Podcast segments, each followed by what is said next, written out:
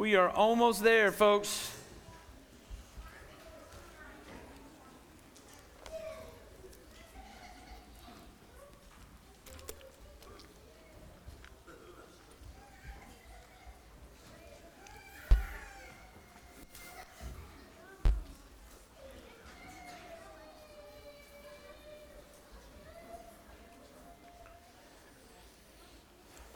All right. So, Revelation chapter 20. Uh, and if you would, please stand as we honor the reading of God's word as Miss Mariah Potter reads to us this morning.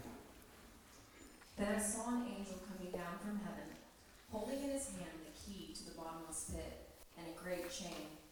And he seized the dragon, that ancient serpent, who is the devil and Satan, and bound him for a thousand years, and threw him into the pit, and shut it and sealed it over him, so that he might not deceive the nations any until the thousand years were ended.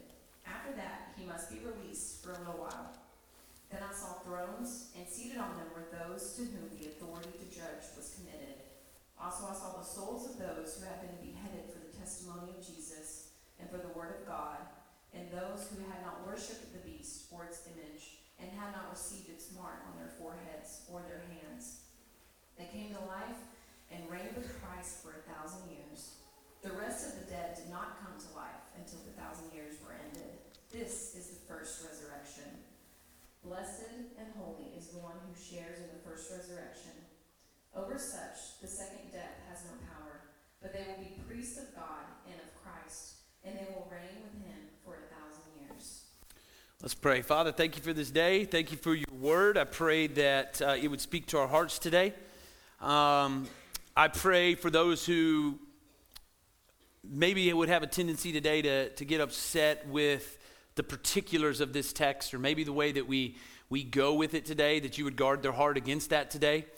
Uh, and that we would see, as we've said so clearly throughout the beginning uh, of this whole sermon series, is that we can disagree on the timeline, but the theme still remains the same. And so the theme we see today is this is that there is coming a day when the books will be open. And every one of us in this room, no matter who we are, no matter how awesome we think we are, no matter uh, where we stand socioeconomically or, or where we stand uh, just uh, politically or, or whatever it is, we will stand before the King of Kings and we will give an account. And on that day, either our name is written in the Lamb's book of life or it's not. And so I pray today that if there's someone in here that doesn't know you, that today they would, they would trust in you and that you would save them today. For us as believers, help us to see that, that, that, that you've already won a victory for us and that now we're, we're, we're fighting from that victory. And that we got a lot of work to do until you come back. And it's in your name we pray. Amen. Uh, you can have a seat. I'll be honest, uh, when we got into Revelation, I really wasn't worried about any of it until we get to chapter 20. And here we are. So there's absolutely no shortage of controversy when it comes to today's text. Uh, and I would say that this is the chapter that causes the most trouble when it comes to the study uh, of Revelation. And the thing about this chapter is it all revolves around one phrase. It revolves around the phrase 1,000 years. So, so six times in this chapter, John uses the phrase in verses 2, 3, 4, 5, 6, and 7. Now, listen to me on this. This is the only place in the entire Bible where you see the phrase 1,000 years. And so, what has happened is that whole systems of theology have been built around this one phrase. Whole political ideologies have been built around this one phrase. And so, as I was studying this week, one of the things I, I didn't realize was that if you go back to the 1940s, the Third Reich, Nazi Germany, the Third Reich just meant the Third Kingdom. And do you know what they believed?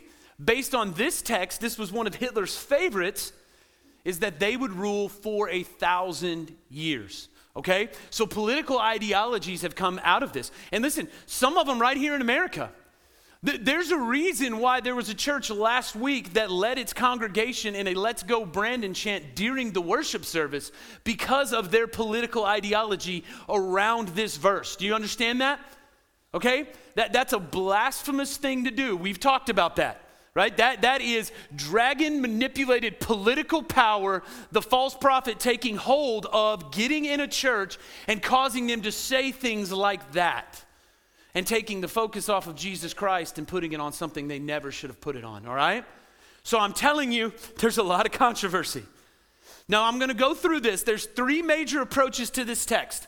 And, I, and what I'm doing is I'm going through the three classic approaches to this text, right? There is a fourth one. It's called uh, dispensational premillennialism. That's a whole nother beast. I ain't even touching that, all right? We're just going to say, put it over here. Um, the qu- three schools of thought are, are very quickly this. The one that we're probably most familiar with is what is known as premillennialism, which means that we have the church age, which we're currently living in now, and that one day Jesus will come back, rapture the church, and then he will reign on this earth for a literal thousand years.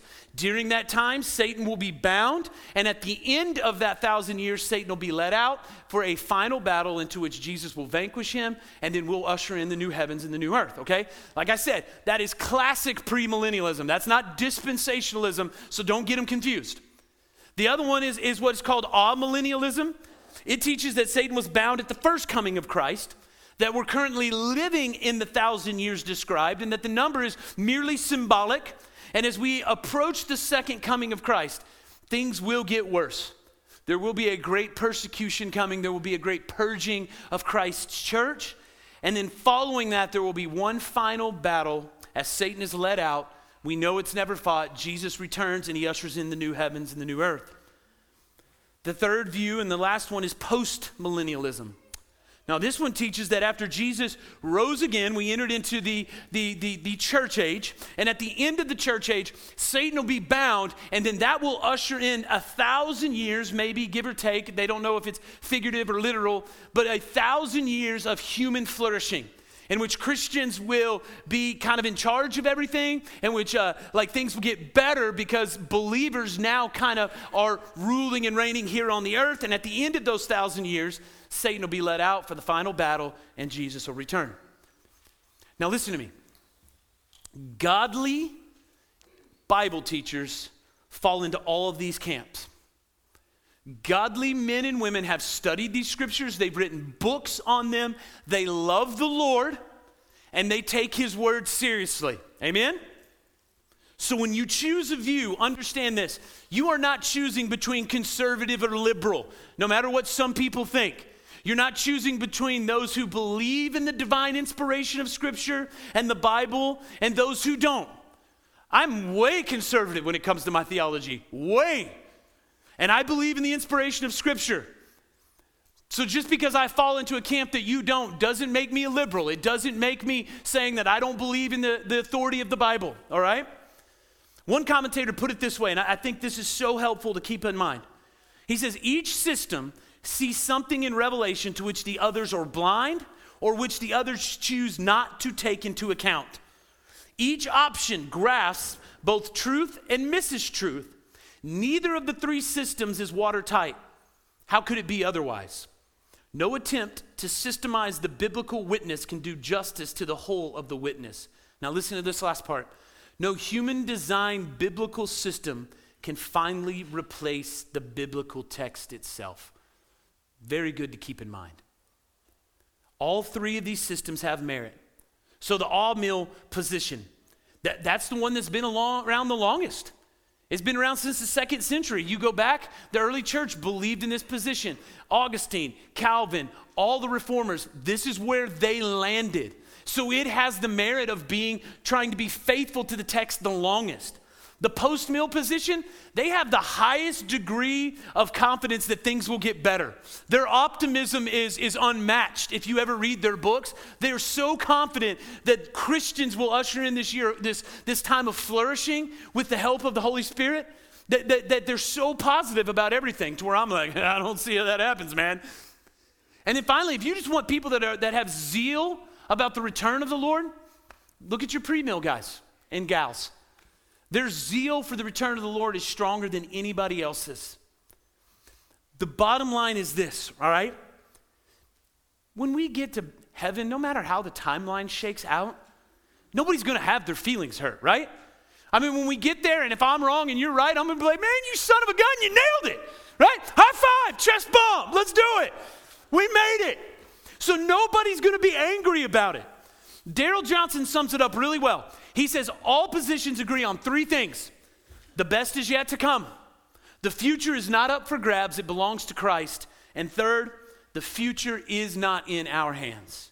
So, so keep that in mind today because I'm going to argue more from the a mill perspective. And the reason I'm doing that is because I believe it gives us a great sense of purpose for the church right here, right now on earth as we await the turn of Christ, okay?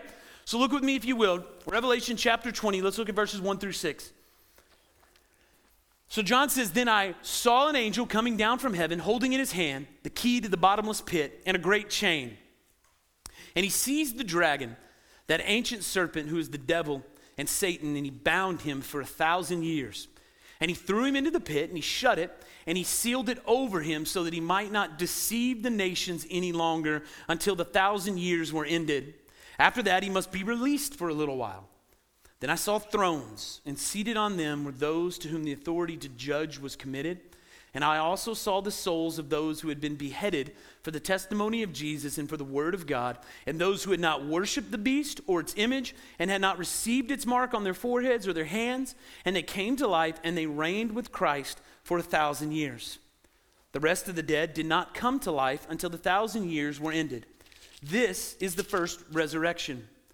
Blessed and holy is the one who shares in the first resurrection. Over such, the second death has no power but they will be priests of God and of Christ, and they will reign with him for a thousand years. So we've got to remember, and I've said this from the start, it's never about what happens next, it's about what John sees next. The clearest example of this and showing us that it's not chronological is Revelation 12, right? Because if you're reading this whole thing in a timeline, you get to Revelation 12 and you're like, wait a minute. It's like all of a sudden he jumped back to the beginning of time.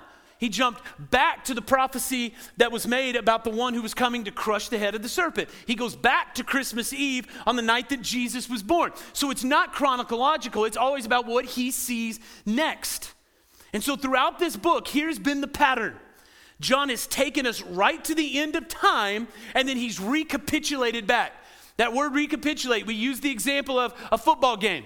We're going to go watch the Cowboys today. We're going to beat the Chiefs, and we're going to see all these different camera angles during the game, right? You're going to see one from the end zone. They got those crazy pylon cams now. You'll see one from overhead. That's what Revelation's doing. It's showing you the same thing just from different camera angles. So he gives us seven seals. And then we get to the end and he starts over with seven trumpets. Then we go back to show the whole of human history in, in Revelation 12, the battle that we're fighting in now between the dragon and between the lamb. Then we get seven bowls. Then we get to the end of time. We see the marriage supper of the Lamb. We see the final battle. And right here in chapter 20, John's doing the whole thing all over again. Now we're going back. And this time he sees a great angel come down. Now, the other thing is this anytime John sees a great angel come down in the book of Revelation, it always means we're going back. You can go back and check it out on your own if you want later, but every time he sees an angel come down, we're going back. So he says, We're going to go back. And what he sees is this angel comes down with a great chain and he locks up Satan and he binds him for a thousand years. So here's where the controversy comes in. So, when is this millennial reign? When did it happen? Is it going to happen? Are we in it? Well, here's what I would argue. If you look at the temptation of Jesus in Mark chapter 1, verses 12 through 13, it says this The Spirit immediately drove him out into the wilderness, and he was in the wilderness 40 days being tempted by Satan. And he was with the wild animals, and the angels were ministering to him. So he's in the wilderness. Satan's obviously not bound. He's doing battle with Satan. And then on the heels of Jesus coming out of the wilderness, in Mark chapter 1, in verse 14, it says, After John was arrested, Jesus came into Galilee proclaiming the gospel of God and saying, The time is fulfilled and the kingdom of, hand, of God is at hand. Repent and believe the gospel. We've done this before, but remember the gospel that word, it's Greek, it's euangelion. It means good news. It was used by Roman generals to convey a message. So the Roman generals, they would go to battle, they would have a war, they would fight, and then they would send a runner on in ahead of them to the next town. That runner would come into town, he would go to the town square, and he would let everybody know that, hey, I've brought an euangelion. I've brought good news. Somebody's fought a battle for you, and they've won, and you're not going to be slaves today. You're not going to die today. And so Jesus, on the heels of doing battle with Satan in the wilderness, turns right around and he says, Hey, I've got good news. I just fought him, I've just beat him. I, I stood up to his temptations. He couldn't trip me up like the first Adam because I'm the second Adam. I'm better. I did what none of you can do. I fought and I won, and you no longer have to worry about dying. You don't have to worry about being slaves anymore because I've won a battle for you. And then if you keep reading Mark, it all of a sudden goes into all these stories where Jesus begins to free people from the grip of the demonic. He, he, he casts out demons. He heals people. And the reason is is he wants us to know is that the leader of the demonic forces has been restricted. In Mark chapter 3, I talked about this earlier. Jesus is accused of being in league with Satan and that all of the things he's doing are because he's working with Satan. And so in Mark 3:27, Jesus tells the religious leaders that no one can enter a strong man's house and plunder his goods unless he first binds the strong man. Then indeed he may plunder his house. So check it. In Greek, the word bind is deo. It's the exact same word that John uses in Revelation 20, verse 2. See, he's making the point that his ministry of freeing people from the demonic is because Jesus is the stronger man. That Jesus has went into the house, he has bound Satan, and now he's plundering Satan's house. He's taking all of his things. Right before he goes to the cross, John 12, verses 31 and 32. Now is the judgment of this world. Now will the ruler of this world be cast out. And I, when I am lifted up from the earth, will draw all people to myself. He's saying, I can do all these things because the one who had the grip is losing his grip. And then after Jesus rises from the dead, he's preparing to return to the Father. He says this Matthew 28, 18 through 20. And Jesus came and said to them, All authority in heaven and on earth has been given to me. Go therefore, make disciples of all nations baptizing them in the name of the Father and of the Son and of the Holy Spirit, teaching them to observe all that I have commanded you. And behold, I am with you always to the end of the age. So in Revelation 20, verse 3, it says that Satan can deceive the nations any longer. Can't. See, the evangelistic work of the world can happen because Jesus has bound the deceiver. Right? We're not, we're not fighting for victory, we're fighting from victory. Jesus has already won. That doesn't mean that Satan isn't at work. So, this is where people will get all up in arms like, well, but the Bible talks about he's a roaring lion and he's doing all these things. Absolutely. He's got two henchmen. You remember them? The beast and the false prophet. The beast is dragon manipulated political power, the false prophet is dragon manipulated religious power. They're constantly roaming this earth trying to get us to take our eyes off of Jesus. And I want you to notice something in the book of Revelation. Hadn't heard about Satan in a long time, have we? Chapter 13 was the last time Hebrew was brought up. And it was right after it talked about Jesus coming and taking care of the church and protecting his church. And then Satan brings up his two henchmen, and then we haven't heard about him since then. So, what you and I need to do is this you need to think of Satan like a mob boss. Right? You guys watch mob movies, right? That guy goes away to his cushy federal prison, but he's still calling the shots in there, isn't he? Mob bosses can do a whole lot behind bars. How are these guys still doing it? Because they have all this power. That's exactly what Satan is doing from his cell. He's calling the shots. He's using his henchmen to get our eyes off Jesus and get us to worship other things. So saying Satan isn't bound doesn't mean he isn't dangerous. Martin Luther used to say that he's on a leash. It's a long one, but he's on a leash. You ever messed with a dog that's on a leash? You can still get bit, right? You get close to that dog, it'll still bite you. That's exactly what's going on with Satan. He still persecutes Christians and he still causes harm, but what he tells us is that he can't deceive the nations. In other words, it means that Satan's goal is to incite a premature conflict that Satan wants to provoke Armageddon before it's God's time, but he can't. Because the final assault will only come when the restriction God has placed on him is lifted, and right before the return of Christ, Satan will line his demonic hordes up. They'll gather for a great battle, and we already know it never happens. Jesus shows up, he speaks, it's all over. So this could come at the end of Jesus' thousand year literal reign. It may come at the end of a thousand years of human flourishing before the return of Christ, or as I would argue, it could happen any day. See, I think we're living in the millennium. And, and I do because I think it's just a symbolic way of saying all the time between the ascension of Christ and his second coming. So let me show it to you this way. A thousand years is what? 10 times 10 times 10. 10 in the Bible is the number of completeness 10 fingers, 10 toes, 10 commandments. So if you go 10 by 10, 10 times 10, 10 times 10 is a really complete number. 10 times 10 times 10 is a really, really complete number. So it could literally be a thousand years, it could be a lot more, or it could just be figurative. The point that John is making is this however long a period of time it is, it's complete. It's enough time for God to completely complete his complete purpose in the world. It's a period of time under God's complete control. So look at it this way in Psalm 50:10, what does the psalmist say? That God owns the cattle on a thousand hills. Does that mean the cattle on the thousand and first hill, those are Will Jarvis's or somebody's? No, no. It's a symbolic way of saying that, that he owns it all, that, that all of those cattle are his. In verse 4, John's encouraging those who are going through difficulty and potentially martyrdom. And he says, remain faithful to Jesus. Saying, guys, listen, you might die at the hands of the beast and the false prophet, but when you die, you will be with Jesus. You might die physically, but you will live spiritually. So that's what it means when we read in verse 4 about the first resurrection. This would have been relevant if you think back to the church in Smyrna. Remember back to chapter 2. What did Jesus tell them? Do not fear what you're about to suffer. Behold, the devil is about to throw some of you into prison, that you may be tested. And for 10 days, it's a number of completeness. It might be a literal 10 days for some of them. It might not be. Whatever it is, it's a complete number. Jesus is saying you'll be tested. You're going to suffer for a period of time.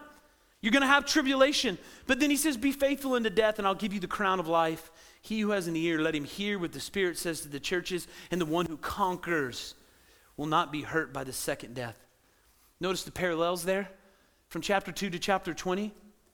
What he's saying is the faithful are exempt from the second death. See, the second death, that's separation from God forever in hell. That reminds us of Revelation chapter 3, verse 21. The one who conquers, I will grant him to sit with me on the throne, as I also conquered and sat down with my Father on his throne. So when a Christian dies, they enter into what theologians call the intermediate state. John in Revelation chapter 2 and 3, he's speaking of the intermediate state as souls living beyond death. It's just a recapitulation of that here in chapter 20. John's saying, when we die the Lord, we'll reign with Christ until this perfect period of time is up, the trumpet sounds, and then we ride with him to earth to establish the new heavens and the new earth. And until that point, until that happens, you and I, Christians, believers, we've been given a mission. And that mission now is for us to plunder the enemy. We trust in Jesus. We know that He lived a perfect life for us, that He defeated Satan, that He died for us, and He's taking away our sin. He's rose again, He's conquering death, and He's coming back to get us. So while we wait, we're just going to make some trouble for Satan and his boys. That's what we do. So wherever you and I, as Christians, see sin, wherever we see brokenness, we want to plunder the strong man's property. We want to take what ultimately belongs to the king. I mean, he's coming back to take it all, anyways, isn't he? And so, in between that, we've been given the Great Commission in the Great Command. Don't we talk about this every week? We, we want to go and make disciples of all nations. We want to baptize them. We want to tell people about Jesus. The way we want to do that is by loving the Lord our God with all of our heart, soul, mind, strength. When we do those things, people hear about Jesus. People are saved. So every act of obedience to Jesus is you plundering what belongs to the enemy. So listen, it could be in small things. It could be little bitty things. So it could be as parents looking at our kids and saying, hey, I'm sorry. Mommy and daddy need Jesus just as much as you do. I'm sorry for the way I've behaved and the way I've acted. Would you forgive me? It, it could be you owning up to how you've treated your husband or your wife. Baby, I'm sorry for the cruel things that I've said or I've done. Would you forgive me? You want to plunder the enemy? Get your home right. Woo! Satan doesn't like good homes. We're seeing that in our world right now. Get your home right. Plundering the enemy looks like loving our neighbors. It looks like showing hospitality. It looks like bringing people into our homes and sharing a meal and talking to them about Jesus. Plundering the enemy looks like getting in small groups and building relationships with other Christians and getting to know them and love them and care for them and pray for them. Plundering the enemy looks like forgiveness. I know they wronged me, but I'm going to forgive them anyways. Saw a great quote this week that said, as Christians, we need to learn to accept less than we deserve, and that we should never, ever retaliate. Plundering the enemy looks like loving one another in this room. And, loving one another with a love that's so strange to the world that they look at us and go, man, those people are so jacked up. But yet they love one another. Like it's so weird. Like I don't even know how they get along with each other because they're so different, but yet they, they love one another. That, like, that's so weird. Plundering the enemy is to act in kindness. It's to give people the benefit of the doubt. I wrote Byron in my notes right there. I don't know why. I think the longer you're a pastor, the more of your naivety just goes away, right? The longer you're in one place, you're just like, ah, there's, there's no good people. Um, okay. Plundering the enemy means worshiping on Sundays. Mike said that a little bit ago. It's an act of defiance when we gather in here every week. And when we gather and we stand side by side, we hear the Bible taught, we sing to Jesus, it's, it's an act of defiance. It's an act of defiance to say, hey, listen, church won't be just an add on. I, heard a pastor say this week that, that sometimes we're so worried that it's the Democrats that's going to get us. And here's what he told his church He goes, It ain't the Democrats, it's soccer. We don't play that up here, so it's, it's football, it's basketball. It's making those things more important. And don't hear me. Don't go, well, Byron hates sports. You can't say that. I'm at everything. I love sports. And I've already told my daughter who's playing it if you're in, I'm in, baby. Let's go. I'm, I'm going to support you. I'm going to cheer you. But listen, that's still secondary to loving Jesus. Won't practice on Sunday? Not my kid. Come to church. She may hate it. It's an act of defiance when we say, listen, church is going to be the thing that we do, not the thing that we do if we don't have anything better going on, the thing we do. So, so from Spearman to the ends of the earth, the dragon has been bound, and, and you and I have been set free to plunder. Look at me. We're not on our heels. We're not back going, oh, Satan's just winning. No, Jesus has already won. We already have the victory, so go get him. That's what it means. See, that's why I stand where I stand in regard to this text. It just tells me that Satan's locked up, and I don't need to build a bunker and get all my rations and my meals and get scared because, oh, it's all going to go to pot. No, I, I can go steal his stuff because he ain't home. That's the point. So, so let's look at the rest of this real quick. So look at verse 7. So, so we've re- recapitulated back. Now we're coming to the end of the thousand years. We're going back to the end of history. And when the thousand years are ended, Satan will be released from his prison, and he'll come out to deceive the nations that are at the four corners of the earth, Gog and Magog, to gather them for battle. Their number is like the sand of the sea. And they marched up over the broad plain of the earth and surrounded the camp of the saints and the beloved city. But fire came down from heaven and consumed them. And the devil who had deceived them was thrown into the lake of fire and sulfur where the beast and the false prophet were, and they will be tormented day and night forever and ever. In verse 11, then I saw a great white throne and him who was seated on it. From his presence, earth and sky fled away, and no place was found for them. And I saw the dead, great and small, standing before the throne, and books were open.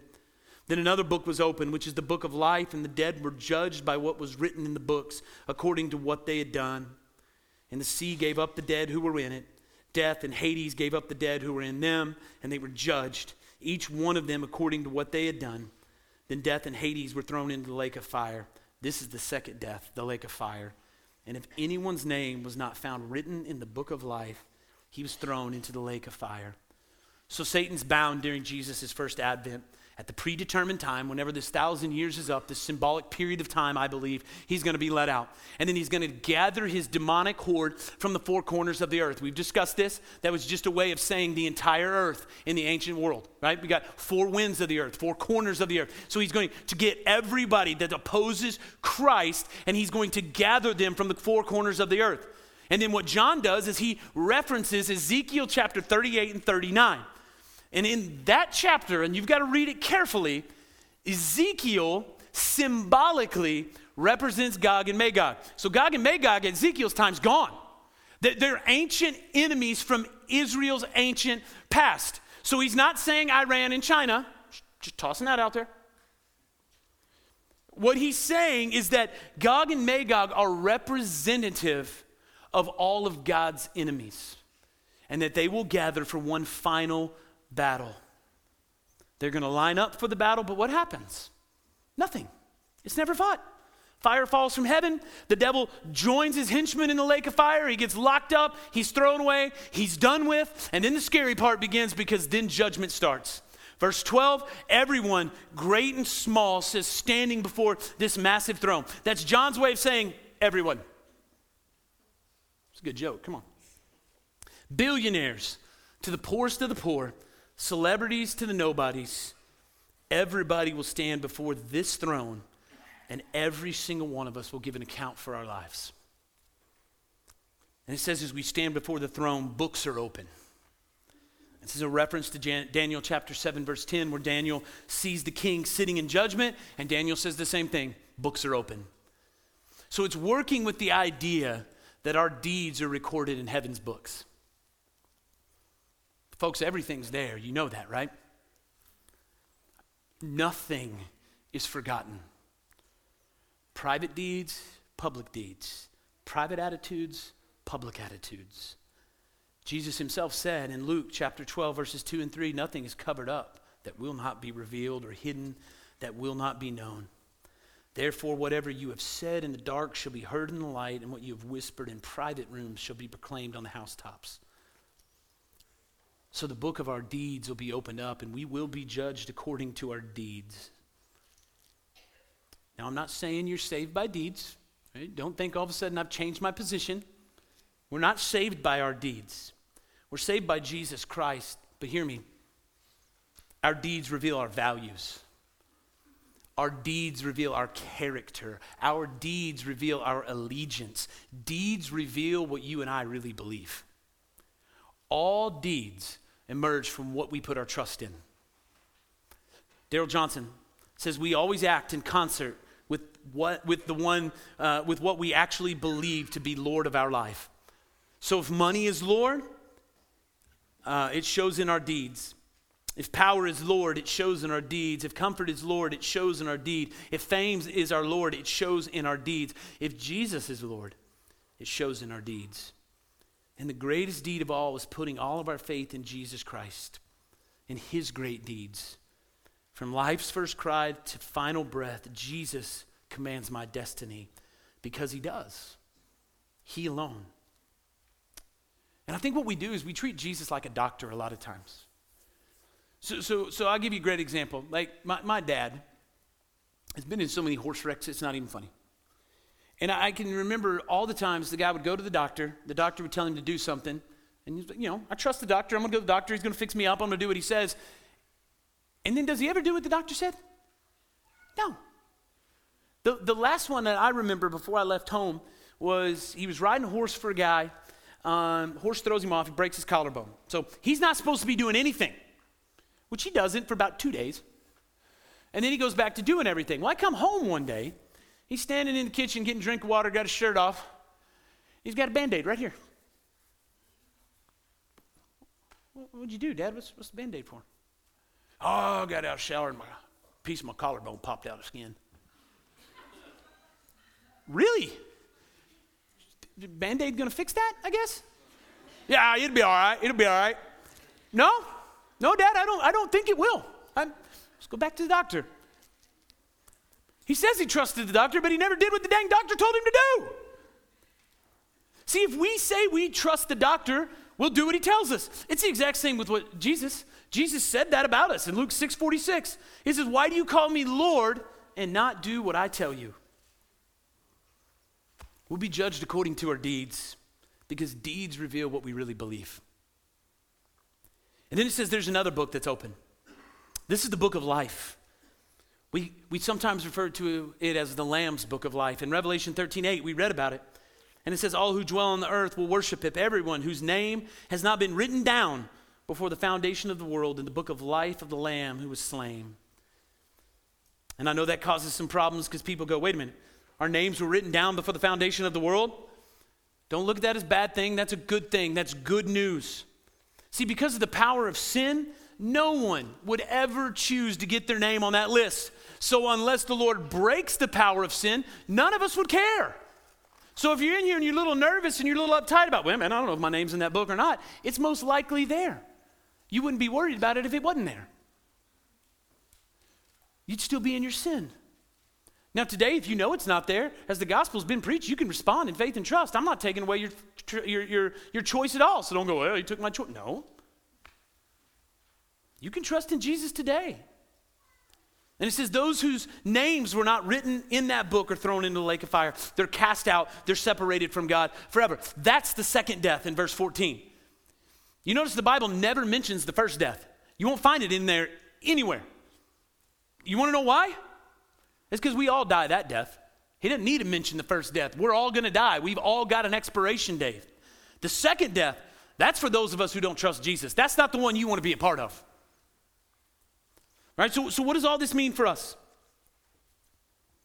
All of us in this room have a book of deeds. And trust me, there's going to be a full accounting. God hasn't missed anything. I promise you, He hasn't.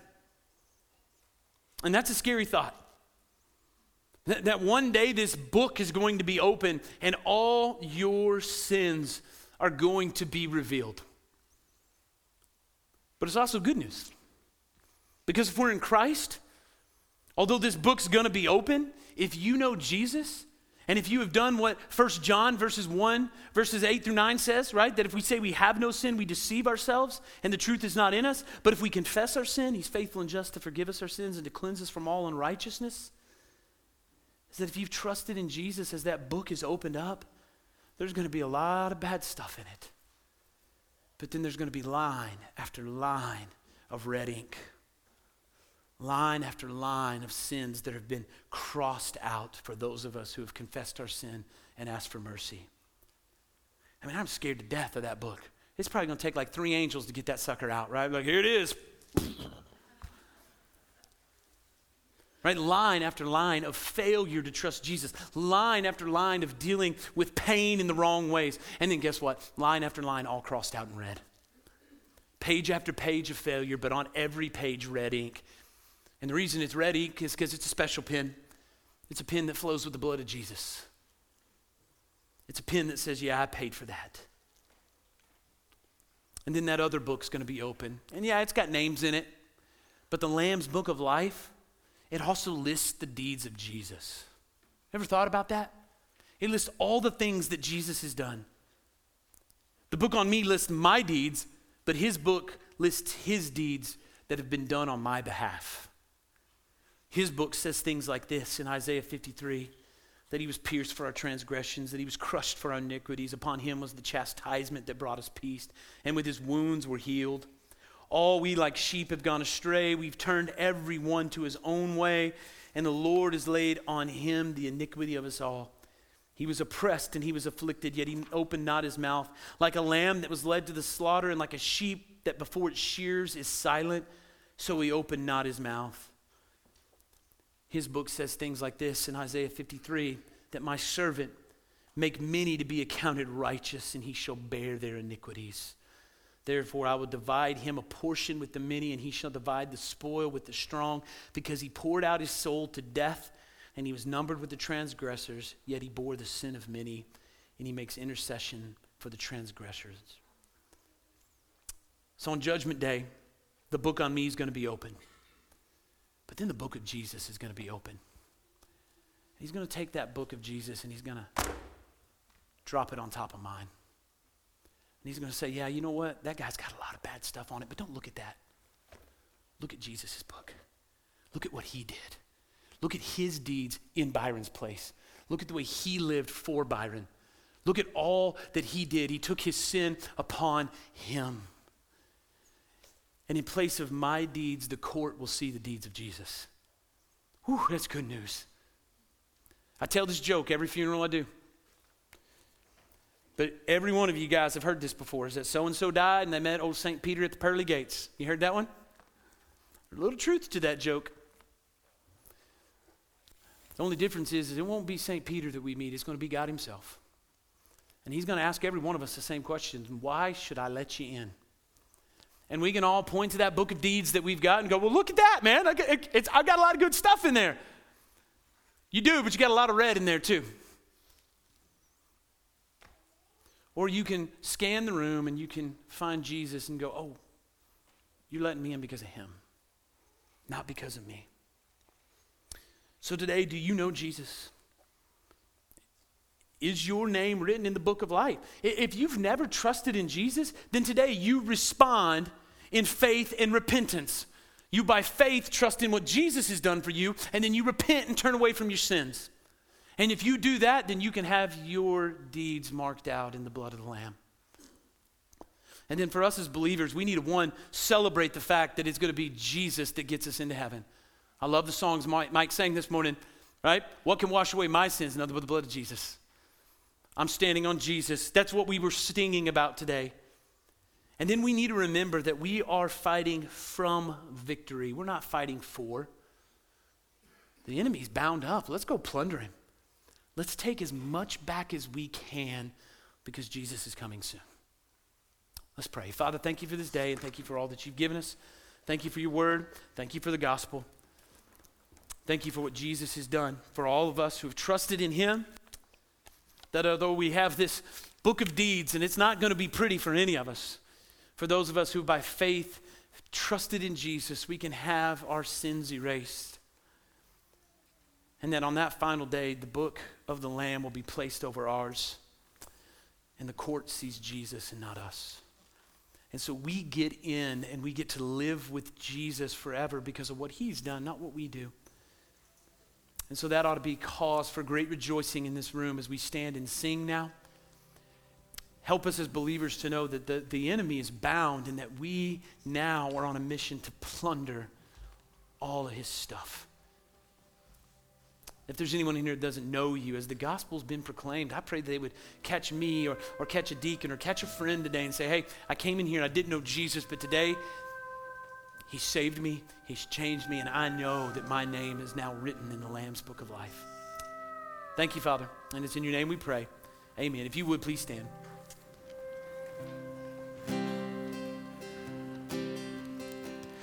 Oh Lord, my God.